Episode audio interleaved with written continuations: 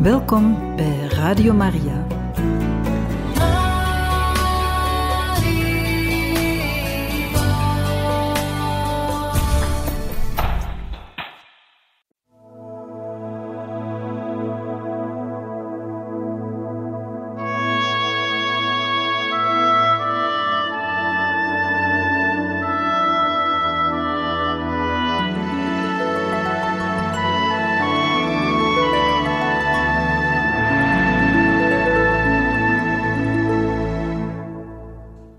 Beste luisteraars van Radio Maria, in dit programma gaan we verder met het boek Johannes van het Kruis met de titel Geboren uit Gods adem, geschreven door Crisogono de Jesus. En we lezen nog verder uit het hoofdstuk 10 in de Sierra de Segura bij het onderwerp Het lijkt hun of ze een serafijn horen. Elke zaterdag gaat hij naar Beas. Hij gaat te voet. Hij draagt een opgelapt habit van ruwe stof. Dezelfde dag nog begint hij met biecht horen en hij gaat daar het zondags mee door. Maar Juan vergenoegt zich er niet mee, zoals een biechtvader die er voor hem kwam, om hen allen in een half uur biecht te horen. Hij geeft hun echt geestelijk onderricht. Hij haast zich niet. Hij denkt ongetwijfeld dat de vooruitgang van de zielen een veel te belangrijk iets is om er niet alle tijd aan te wijden die het vergt. De zusters hebben de brief van moeder Teresa, waarin zij zo de loftrompet steekt over pater Juan, horen voorlezen. Weldra hebben ze zich ervan overtuigd dat de heilige hervormster niet overdrijft. De prior van Calvario begint naar hen allen met dezelfde aandacht te luisteren. Hij maakt geen onderscheid en duldt geen kinderachtigheden van zijn bichtelingen. De monialen merken dit en prijzen er zich gelukkig mee. Om die reden houden allen evenveel van hem.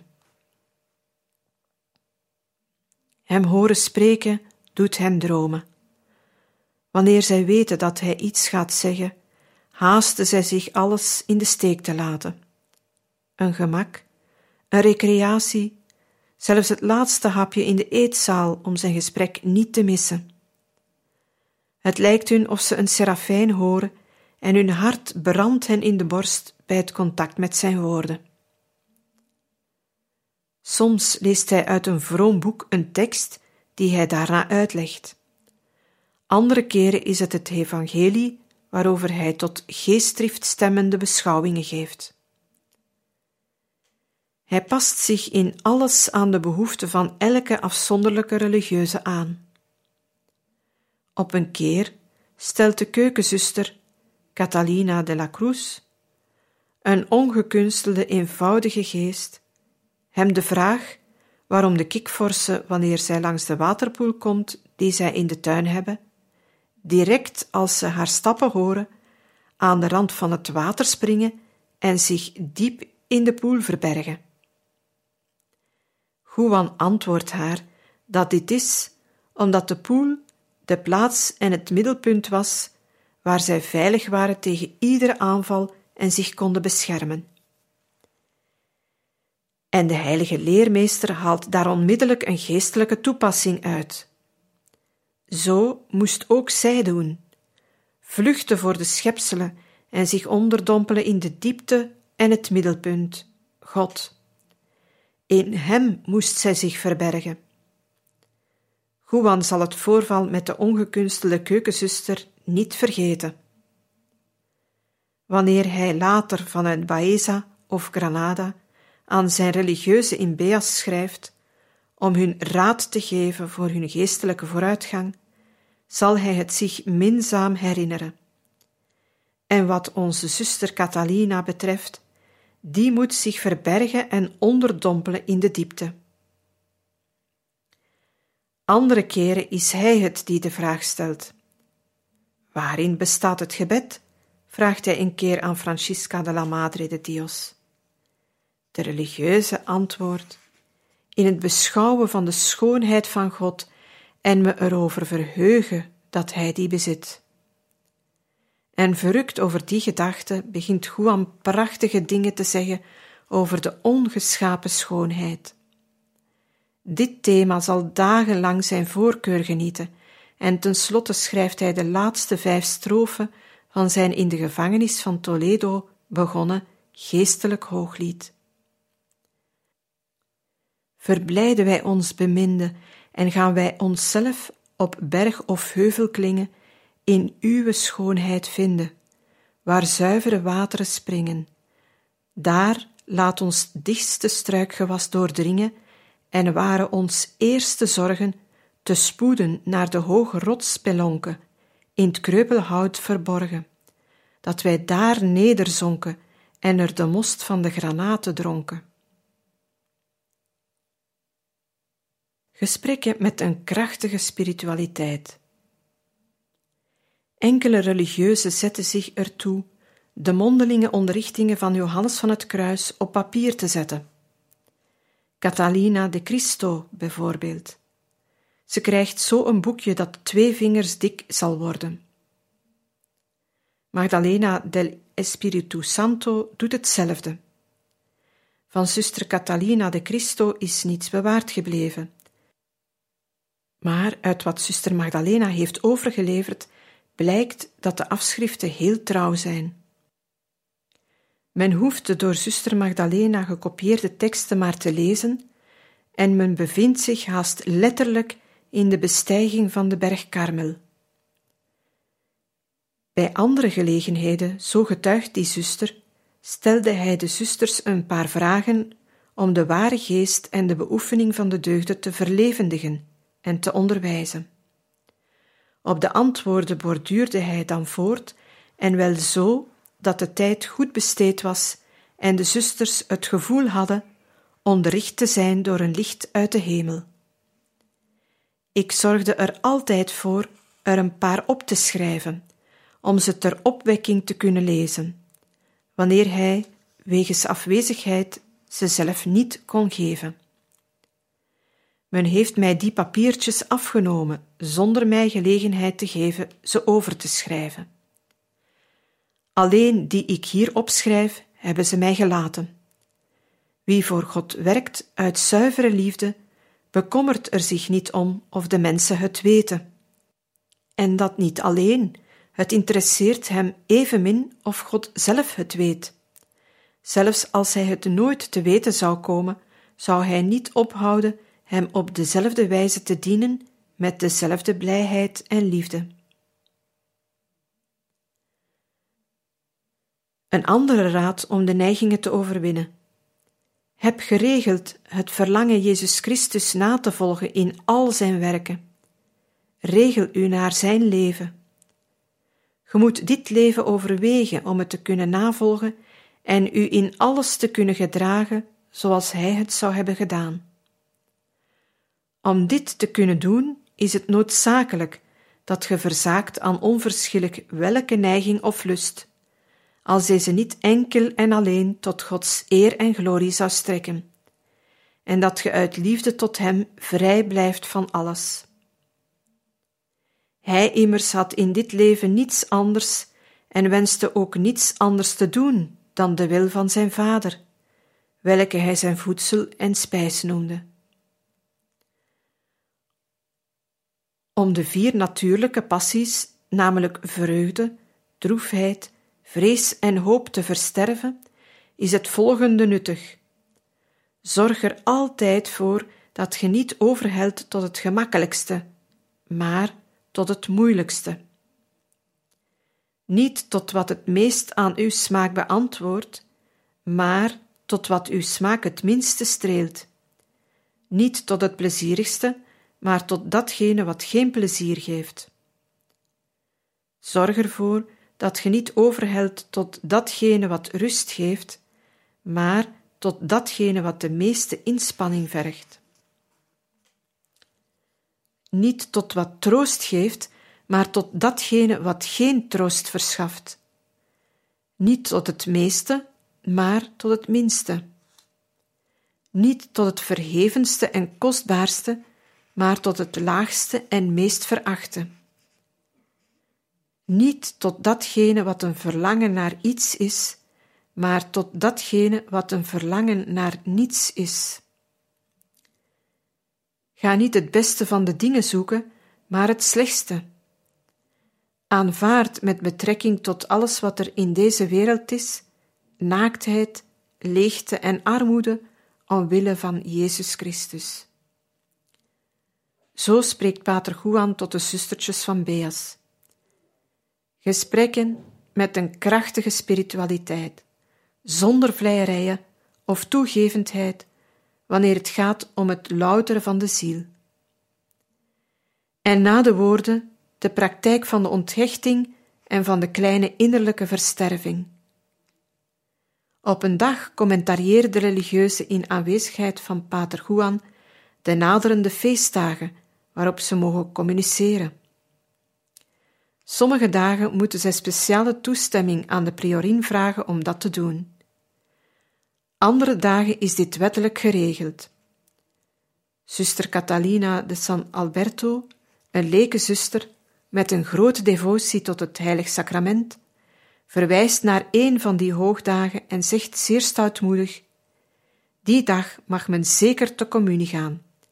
De andere dagen moet men toestemming vragen. Juan hoort die opmerking, maar houdt zich doof. Als de dag is aangebroken en het zustertje naar de communiebank komt, blijft pater Juan onbeweeglijk zonder haar de communie te geven. Catalina de San Alberto nadert opnieuw met andere zusters. Juan geeft hun de communie. Zuster Catalina wil neerknielen en Juan houdt weer op met communie uitreiken. En zo tot driemaal toe, totdat alle anderen gecommuniceerd hebben. Zuster Catalina had gezegd dat men op die dag zeker te communie mag gaan en communiceerde toch niet. Toen de religieuzen hem daarna vroegen waarom hij dat gedaan had met de zuster, antwoordde de heilige, zodat ze zou begrijpen dat het niet is zoals ze dacht. Daarom heb ik dat gedaan.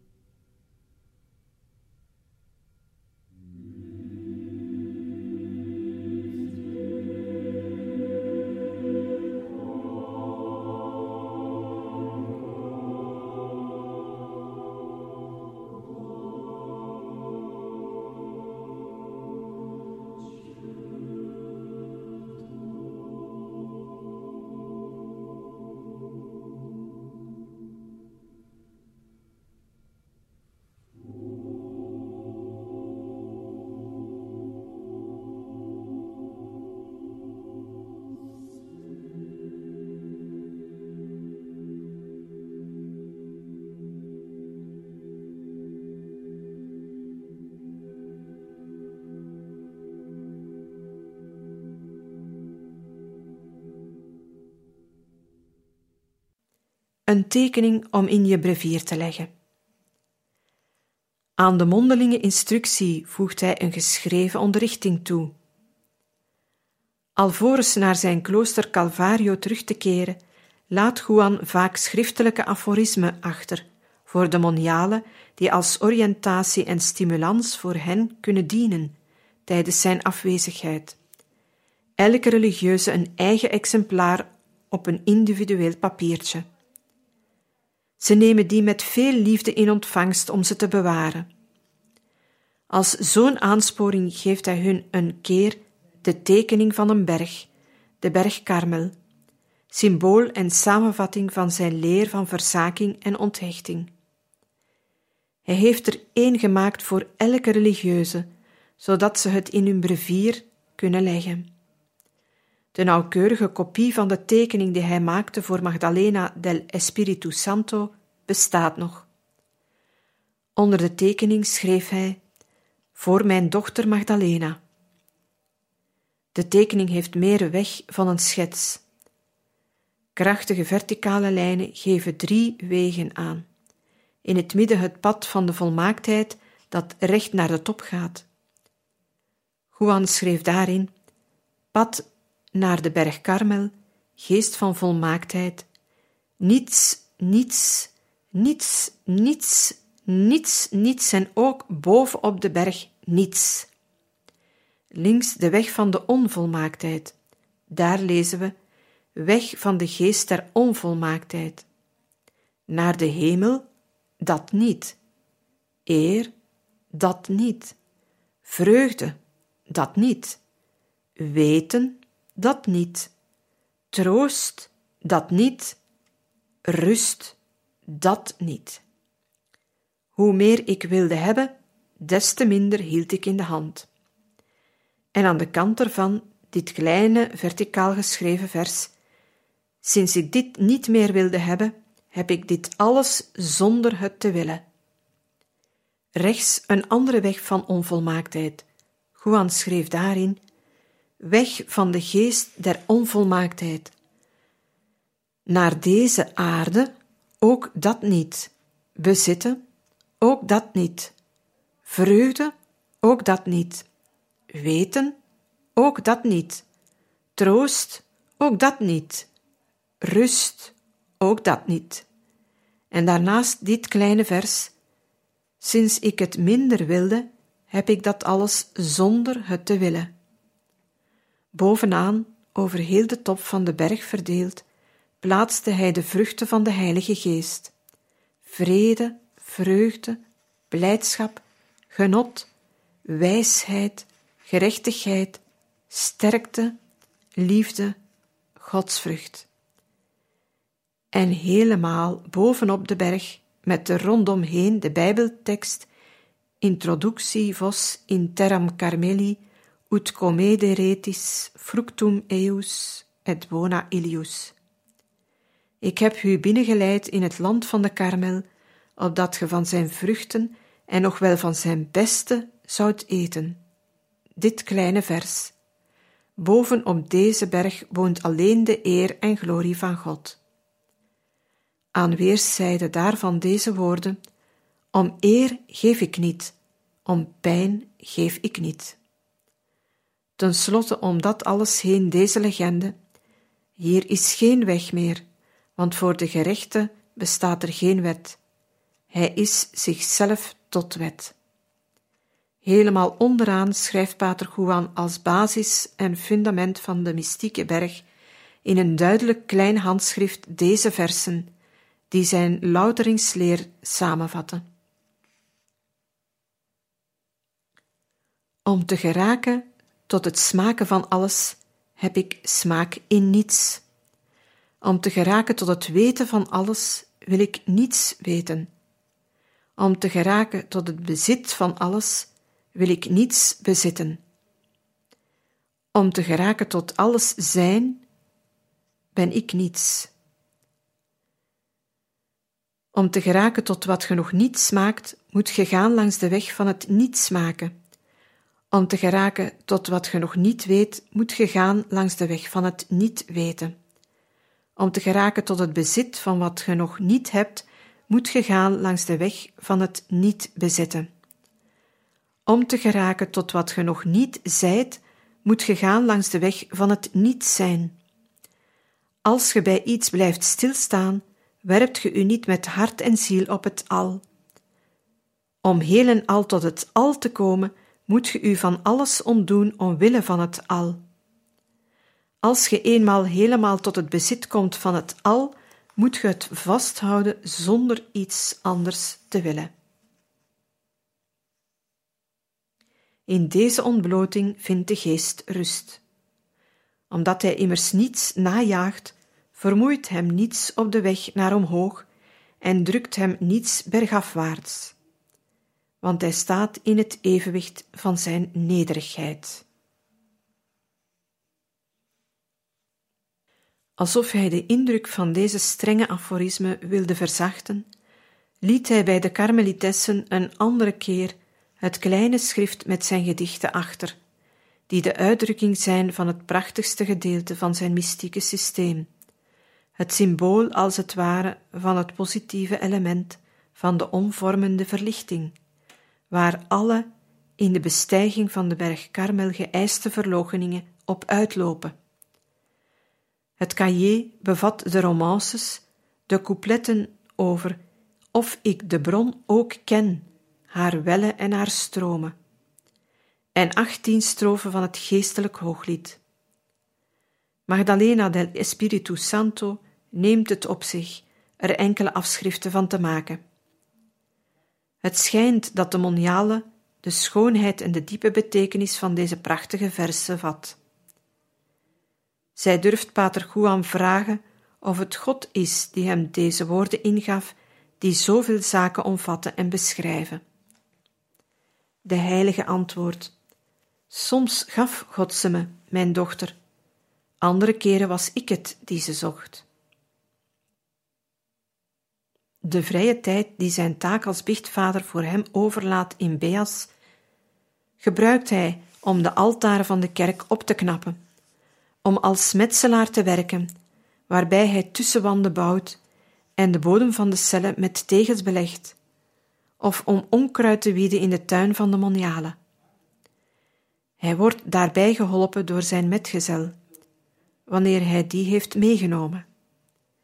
Dikwijls is dat Geronimo de la Cruz. Anders zijn het de religieuzen zelf die hem helpen. Woorden van profetische waarde. Tijdens een van deze wekelijkse verblijven in Beas komen er twee ongeschoeide priors aan, die van Granada en die van La Penuela. Dat moeten de paters Francisco de la Concepción zijn, die prior is van het laatste huis, en Francisco de Jesus, of Alonso de la Madre de Dios prior van Granada tijdens het verblijf van Juan in Calvario.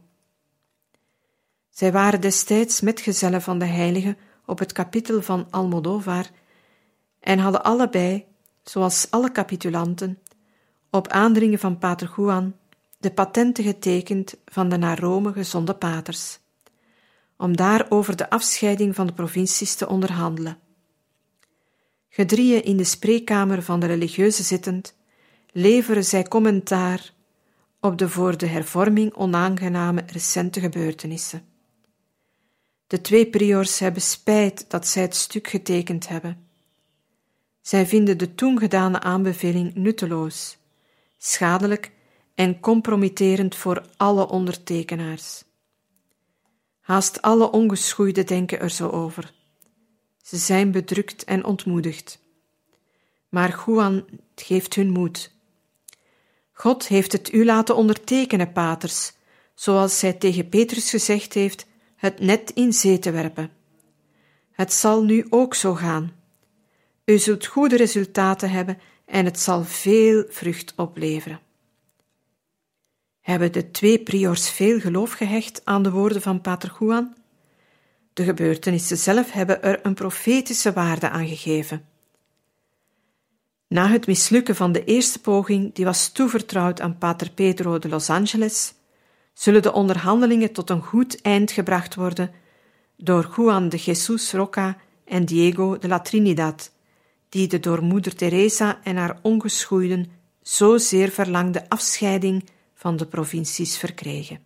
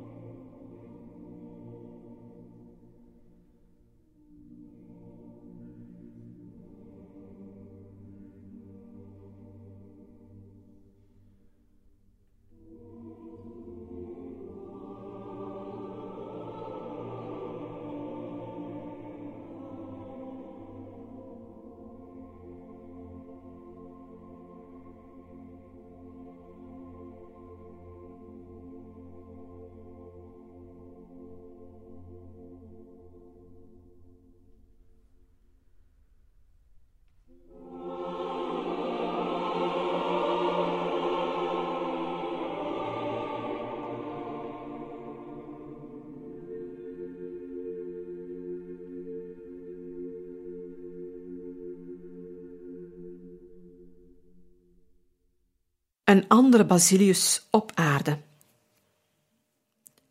Smaandags beschouwde Juan zijn werk in Beas als beëindigd en keerde hij terug naar Calvario. Hij gaat te voet heen, zoals hij gekomen is. Hij moet de onbegroeide noordelijke helling van de heuvel op, die aan de overkant van de rivier ligt, en steeds met de rug naar de stad de top beklimmen, die bedekt is met bomen en rotsblokken. Dan daalt hij de vrolijke schilderachtige zuidelijke helling af die naar de Guadalquivir loopt, alvorens bij zijn klooster te komen. Daar wacht hem zijn nederige kleine cel, met het open raampje naar de heldere en geurenrijke berglucht. Het is een arme cel zonder ander meubilair dan een iets boven de grond liggende plank met wat stro, een kruis, een Maria-prentje aan de muur, een doodskop op tafel, zijn geestelkoord en één of twee boeken.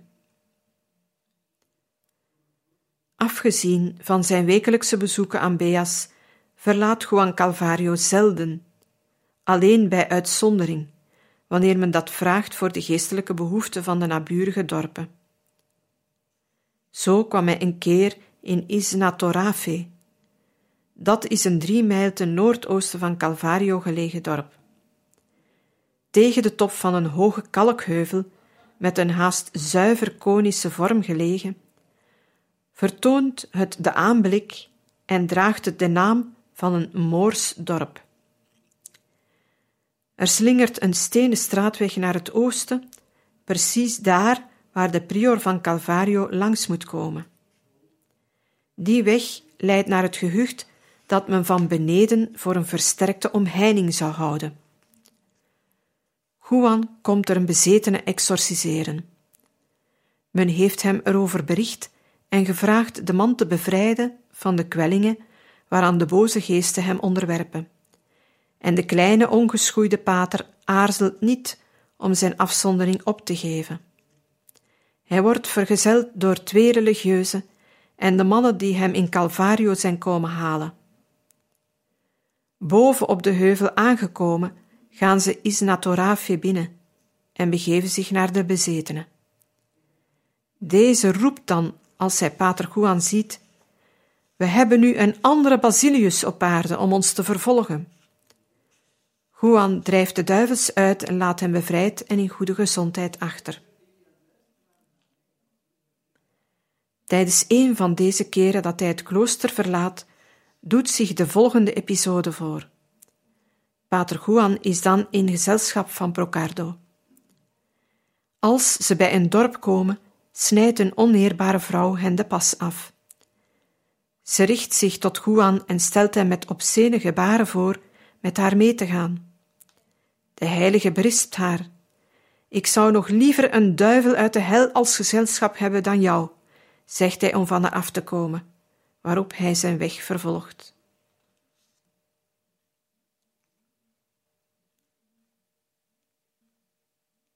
Hoofdstuk 11 Rectoraat de Baeza van 1579 tot 1582 Het eerste college van de ongeschoeide in Andalusië. Geografisch middelpunt van de provincie Jaén Een hoge heuvel ten oosten van de Guadalquivir met een lange glooiing in noordelijke richting die golvend neerdaalt tot aan de Guadalimar dat is Baeza. In de tijd van de heilige is het een dichtbevolkte en rijke stad. Ze heeft ongeveer 50.000 inwoners en bezit tal van industrieën: zijdestoffen, wollen stoffen, lichte wapens en ververijen. De beste wollen weefsels van de stad gaan zelfs naar de nieuwe markten in Amerika. Baeza is het culturele centrum van Andalusië door haar bloeiende universiteit. Omringd met wallen en torens bewaart de stad binnen de muren nog tal van sporen van de recente moslimoverheersing. Arabische gebouwen met hun klassieke, door een zuil in tweeën gedeelde boogvormige vensters. Men ziet er herenhuizen van de adel met hun stenen schilden en blazoenen aan de gevel de stad telt 19 parochies. Buiten de wallen wonen nog tal van Morisken, die pas in het begin van de 17e eeuw verdreven zullen worden. In het voorjaar van 1579 gaat Pater Johannes van het Kruis er door de smalle straten. Hij is uit Calvario een huis komen zoeken om het eerste college van de ongeschoeide in Andalusië te stichten. Die stichting is met aandrang gevraagd door de doctores van de universiteit, die veel bewondering hebben voor het door de ongeschoeide in La Penuela en in Calvario geleide leven. Met de namen werd het gevraagd door de doctores Carlebal, Diego Pérez, Ojeda en pater Núñez Marcello, leerlingen van Juan de Avila, de grote apostel van het Andalusische land. Juan rekent reeds op de toestemming van de orde, die zonder moeilijkheden gegeven werd door de visitator pater Angel de Salazar, en op de machtiging van de bisschop van Jaén, don Francisco de Grado.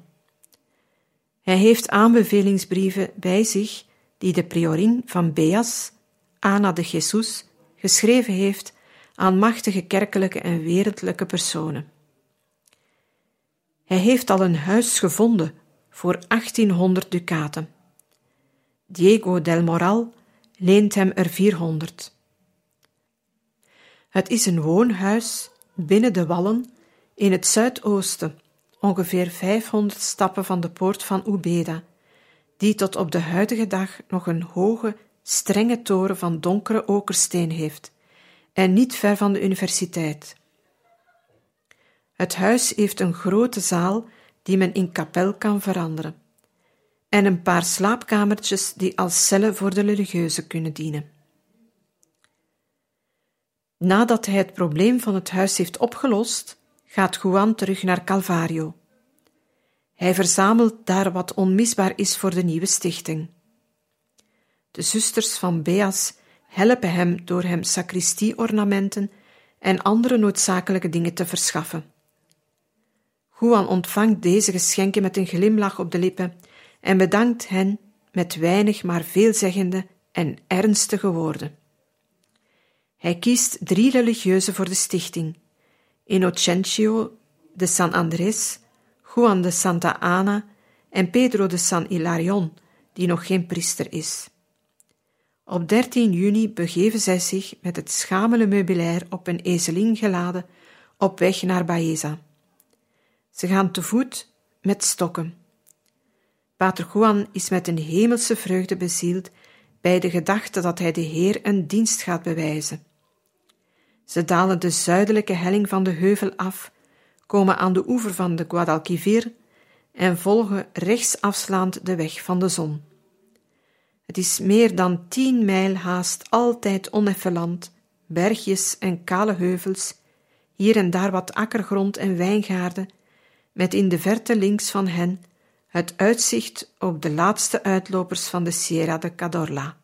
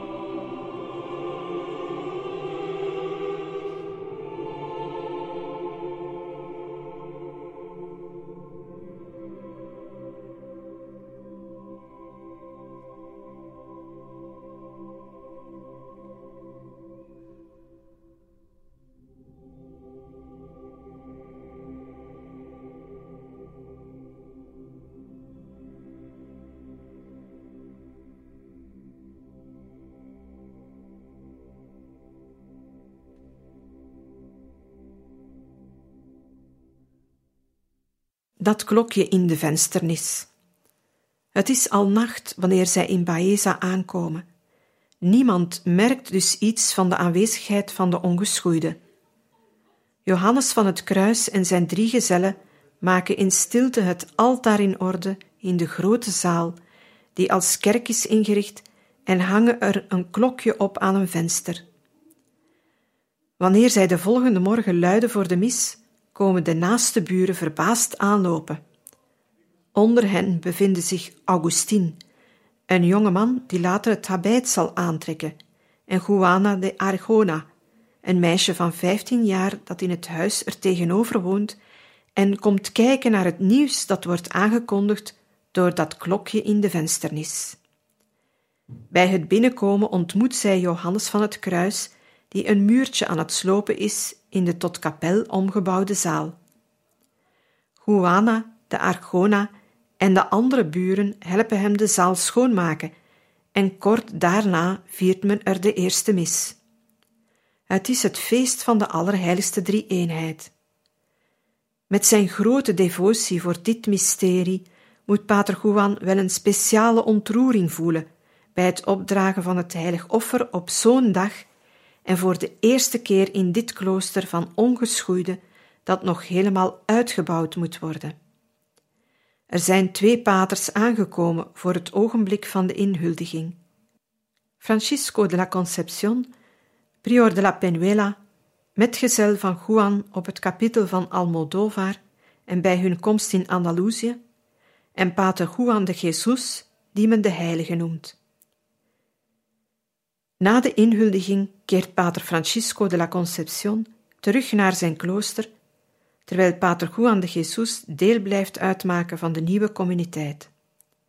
Deze bestaat uit zes religieuzen: Johannes van het Kruis, rector, Gaspar de San Pedro, die als vice-rector optreedt, de paters Juan de Jesus, Inocencio de la San Andrés en Juan de Santa Ana en broeder Pedro de San Hilarion, korist, maar nog geen priester. Enkele van de goede vrienden van de ongeschoeide, die zo naar de stichting verlangd hadden, komen diezelfde dag van de drie-eenheid nog naar het geïmproviseerde kloostertje. Het zijn de doctores Carlebal, Diego Perez en Ojeda met pater Núñez Marcello. Zij bezoeken de kapel en de cellen. Ze merken dat er zelfs geen beddengoed is in die laatste, maar ze trekken zich terug zonder iets te zeggen. S'avonds kloppen ze aan de deur. Pater Juan stuurt pater Innocencio om open te doen. Wanneer deze verslag komt geven, zegt hij de rector dat pater Núñez Marcello matrassen stuurt voor de religieuze. Juan zegt hem de gever namens hem te bedanken, maar niets aan te nemen. Wat pater Innocencio dan ook doet, en de ongeschoeide blijven op de grond slapen. Beste luisteraars, we beëindigen hier voor vandaag deze lezing uit het boek over Johannes van het Kruis en gaan volgende keer verder met hoofdstuk 11, Rectoraat te Baeza, bij het onderwerp Organisatie van de studies. We hopen dat u ervan genoten hebt en graag tot wederhoren.